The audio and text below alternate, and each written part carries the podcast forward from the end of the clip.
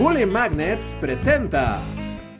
Cuando lo comparamos con el universo, el planeta Tierra es apenas una partícula diminuta e insignificante, un grano de arena perdido en una vastedad inimaginable, una roca extraña y solitaria ajena al flujo mismo de la realidad. Deprimente, ¿no lo creen? Sin embargo, en este punto azul se ha desarrollado una forma de vida única, capaz de la conciencia, la imaginación y la creación. Hablamos de la raza humana, también conocida como un montón de primates destructivos, curiosos e inconformes. Oye, es verdad, pero no lo tienes que decir tan feo. Si algo caracteriza a nuestra especie es un fuerte sentido de su propia existencia. Nos gusta sentirnos especiales y conectados, así que la infinidad del universo no va a quitarnos nuestras ganas de perseverancia y protagonismo. Es cierto que el universo es infinito y la vida inteligente casi un milagro, pero justo por la inmensidad, no es del todo imposible que haya otros como nosotros allá afuera, criaturas con las que tal vez podríamos comunicarnos. La búsqueda de vida extraterrestre, así como el deseo de viajar a las estrellas, ha acompañado a la humanidad casi desde el principio. Hay mitos, fábulas y cuentos que nos hablan de ir más allá del cielo y conocer seres de mundos lejanos. Ahí tienen el mito japonés de la princesa Kaguya que venía de la luna, o el escrito de Luciano del siglo II, Historia verdadera, sobre una guerra intergaláctica, o hasta Voltaire, que escribió un cuento sobre visitantes de Saturno llamado Micromega. Pero no era más que un ejercicio de fantasía e imaginación, pues no había manera de acercarse a las estrellas. Pero luego llegó el siglo XX y todo cambió. Los avances tecnológicos que logró el siglo XX en aeronáutica y combustibles hicieron posible que la raza humana tuviera las herramientas necesarias para dejar atrás el planeta y hacer sus primeras exploraciones fuera de la atmósfera. El punto máximo de este desarrollo llegaría en 1955 con el surgimiento de la carrera espacial. Así que ya saben a dónde voy. ¡Contexto histórico! La carrera espacial fue una de las manifestaciones de la Guerra Fría. Las entonces potencias mundiales, Estados Unidos y la Unión Soviética, competían por ver quién poseía la mejor alternativa política, económica y cultural. En ese entonces, el desarrollo científico y tecnológico era una prueba de superioridad, y como la aeronáutica espacial era lo más avanzado del momento, alcanzar las estrellas se convirtió en una feroz batalla.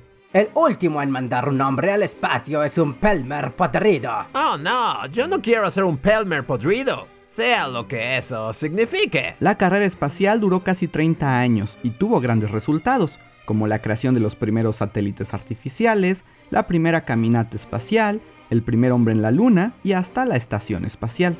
Para la década de 1970, la órbita terrestre ya estaba llena de objetos humanos con misiones científicas, militares y de comunicación. Había mucho que aprender del universo, así que los proyectos de mandar naves, satélites y sondas continuaron como una prioridad para las potencias mundiales. El sueño de conocer el espacio se había vuelto una realidad, y con un horizonte tan vasto frente a nosotros volvió el vacío y la duda. ¿Seríamos los únicos en este enorme universo? El agente Mulder diría que no. Alerta de chiste para viejos, alerta de chiste para viejos. Por supuesto que este contexto dio lugar a un boom de la ciencia ficción, pero la realidad había demostrado otra cosa. El espacio está muy vacío y las distancias son enormes. Las posibilidades de encontrar algo o a alguien en las proximidades de la órbita terrestre son bajísimas. Aunque habíamos logrado lo imposible, de alguna manera quedaba en evidencia lo solos que estábamos. Pero no se decepcionen, aunque es cierto que parecía poco probable un encuentro accidental, había una persona que estaba convencida de que podíamos establecer comunicación con otras especies en la galaxia y que además era algo que valía la pena intentar. Ese individuo no era otro que el mismísimo Carl Sagan. ¡Carl Sagan! ¡El ídolo de los nerds! Carl Sagan fue un brillante y carismático astrofísico estadounidense. Ganó renombre entre la comunidad científica por sus investigaciones sobre la atmósfera de Venus, pero saltó a la fama gracias a su labor como divulgador de la ciencia, primero con sus libros y más tarde a nivel mundial con su serie de televisión Cosmos. Y creía en la vida extraterrestre.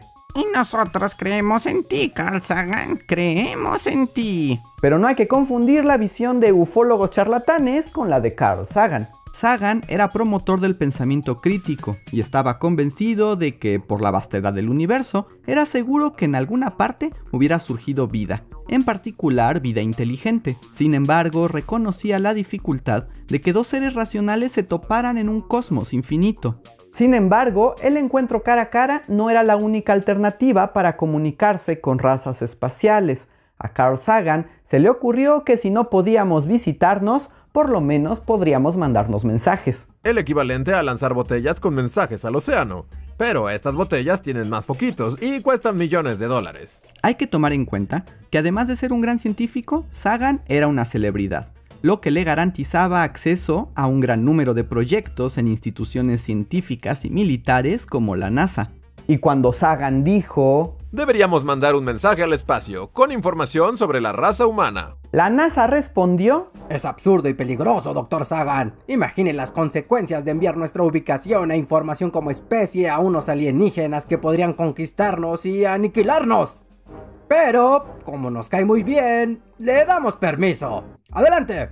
A principios de los años 70, la NASA planeaba la misión Pioneer, el envío de las primeras sondas de exploración que viajarían más allá del cinturón de asteroides.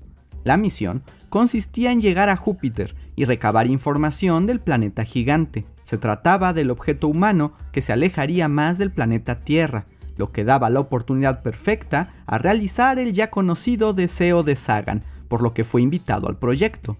La Pioneer 10 llevaría en su estructura una placa de aluminio anodizado en oro con un mensaje para cualquier forma de vida allá afuera. La placa del Pioneer fue diseñada por Carl Sagan, su amigo, el astrofísico Frank Drake, y su entonces esposa, la artista e ilustradora Linda Salzman. Se trataba del primer mensaje pensado explícitamente para una mente no humana. ¿Pero acaso eso es posible? ¿Podemos crear un lenguaje realmente universal para criaturas extraterrestres que probablemente no compartan nuestro sentido de la comunicación ni nuestros sentidos más básicos? ¿En qué estabas pensando, Carl Sagan? Sin contexto de nuestra civilización sería muy difícil establecer un mensaje, así que había que elegir un lenguaje capaz de ser comprendido por cualquiera. El lenguaje científico. ¿Lenguaje científico? Sí, la única constante en este universo es que todo lo que existe en él está sometido a las leyes de la física y de la química, así que si ponemos todo en números binarios y con referencias científicas, seguro funcionará. En realidad no estoy seguro de que eso... ¡Ciencia! Bueno, bueno, dejaré mis comentarios al respecto para el final del video. Al final, la placa contó con cuatro elementos principales. En la esquina superior izquierda, una representación del átomo de hidrógeno en dos estados diferentes de energía.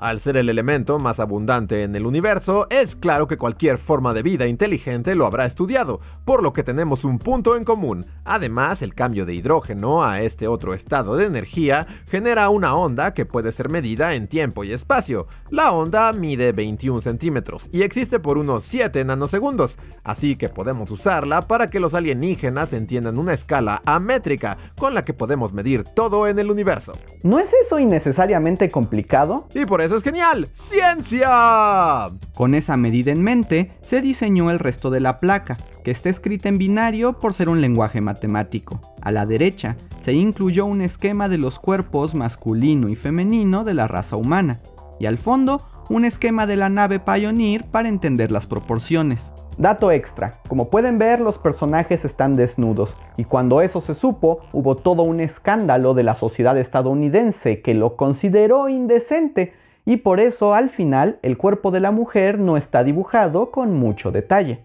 ¿Alguien quiere pensar en nuestra reputación interplanetaria? No queremos que los aliens piensen que somos unos descocados. ¿No es usted una mujer del siglo XIX? Su comentario me parece ofensivo, pero lo dejaré pasar porque es Carl Sagan y a todos nos cae muy bien. Del lado izquierdo hay un mapa que marca la ubicación de nuestro Sol en relación a los 14 púlsares más cercanos. Y por si quedaba duda, en la parte inferior hay un esquema del sistema solar que indica dónde está la Tierra. Hasta le puse una flechita que dice que de aquí salió la nave Pioneer. así que los alienígenas sabrán exactamente dónde estamos. Aunque revelar nuestra ubicación a un enemigo alienígena es un error táctico terrible, debo de decir que su placa está muy bonita, Dr. Sagan. Es un trabajo brillante que solo pudo ocurrírsele a un verdadero genio. ¡O a un marihuano! ¡Somos polvo de estrellas! Te dije que esperaras en el auto. El Pioneer 10 fue lanzado en marzo de 1972. Al año siguiente alcanzó Júpiter y en 1983 se convirtió en el objeto humano que más lejos había llegado en el sistema solar y para 1997 ya se había perdido en el vacío del espacio. La placa fue considerada un gran logro de la iniciativa humana. Sagan creía con optimismo en el papel que nuestra especie debía desempeñar en el universo como raza inteligente. Tan popular fue su idea que en 1973 se añadió otra copia a la placa de la nave Pioneer 11. Pero la cosa no terminó ahí. Sagan y sus amigos continuaron pensando en maneras de enviar mensajes al espacio en búsqueda de vida extraterrestre. Por ejemplo, en 1974, Frank Drake, que también era fundador del SETI, la Asociación Científica para la Búsqueda de Inteligencia Extraterrestre, codificó en una señal radial en binario un mensaje que incluía la localización del planeta Tierra, nuestro sistema numérico, la estructura del cuerpo humano e incluso nuestra información genética. Si los aliens quieren saber nuestro núcleo biológico, se los daremos. Solo para que quede constancia, me sigue pareciendo una idea terrible. El mensaje fue enviado desde el observatorio de Arecibo en Puerto Rico hacia el cúmulo globular M13, donde se espera que llegue en alrededor de unos 25 milenios. La señal es conocida como el mensaje de Arecibo y suena así. ¡Sideral!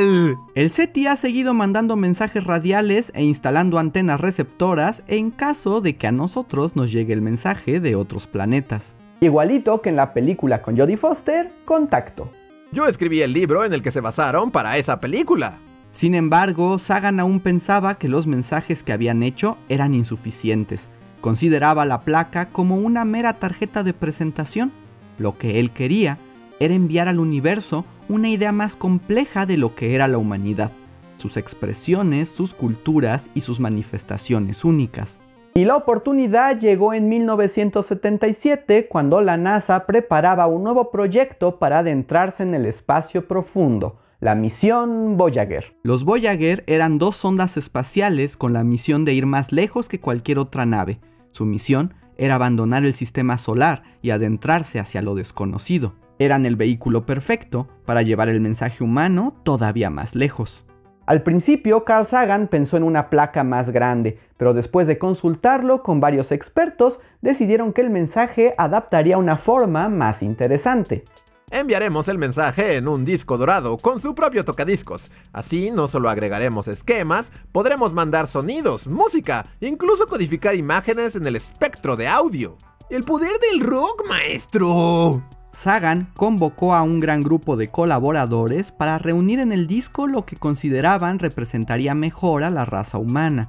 El disco incluye un montón de diagramas científicos sobre nuestro ADN, nuestras matemáticas y nuestra ubicación en la galaxia. También se grabaron saludos para los extraterrestres en 55 lenguajes diferentes, que van desde olas muy someros hasta bendiciones y mensajes de paz.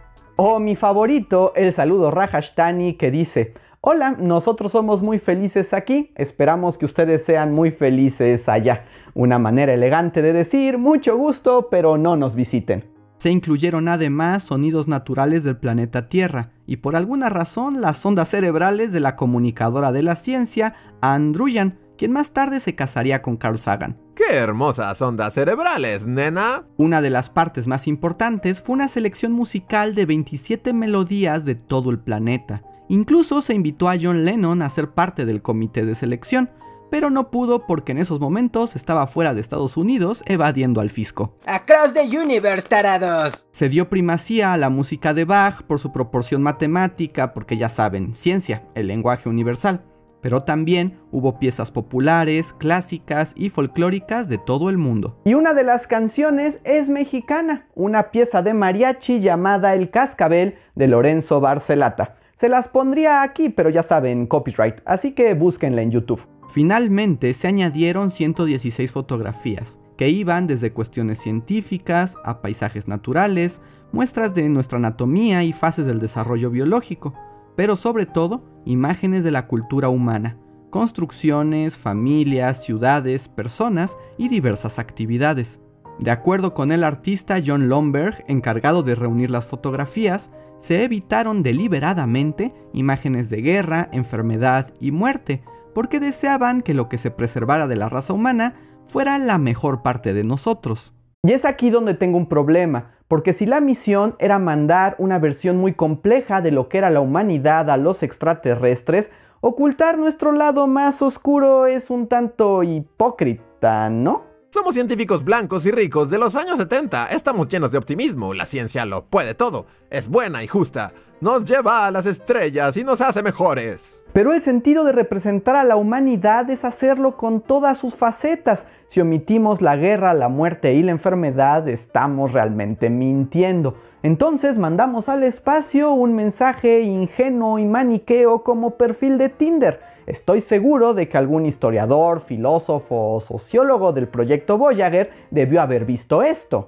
Y esa fue la razón por la que no invitamos a ningún humanista. Son muy deprimentes. Aquí el mensaje que queremos es muy claro. Los humanos roqueamos. La ciencia manda. O sea que fue un proyecto para comunicar lo que es la humanidad, pero no invitaron a ningún humanista. Mm, eso explica muchas cosas. El disco hecho de oro, cobre y aluminio fue terminado con éxito y en 1977 dos copias fueron lanzadas al espacio a bordo de los Voyager 1 y 2.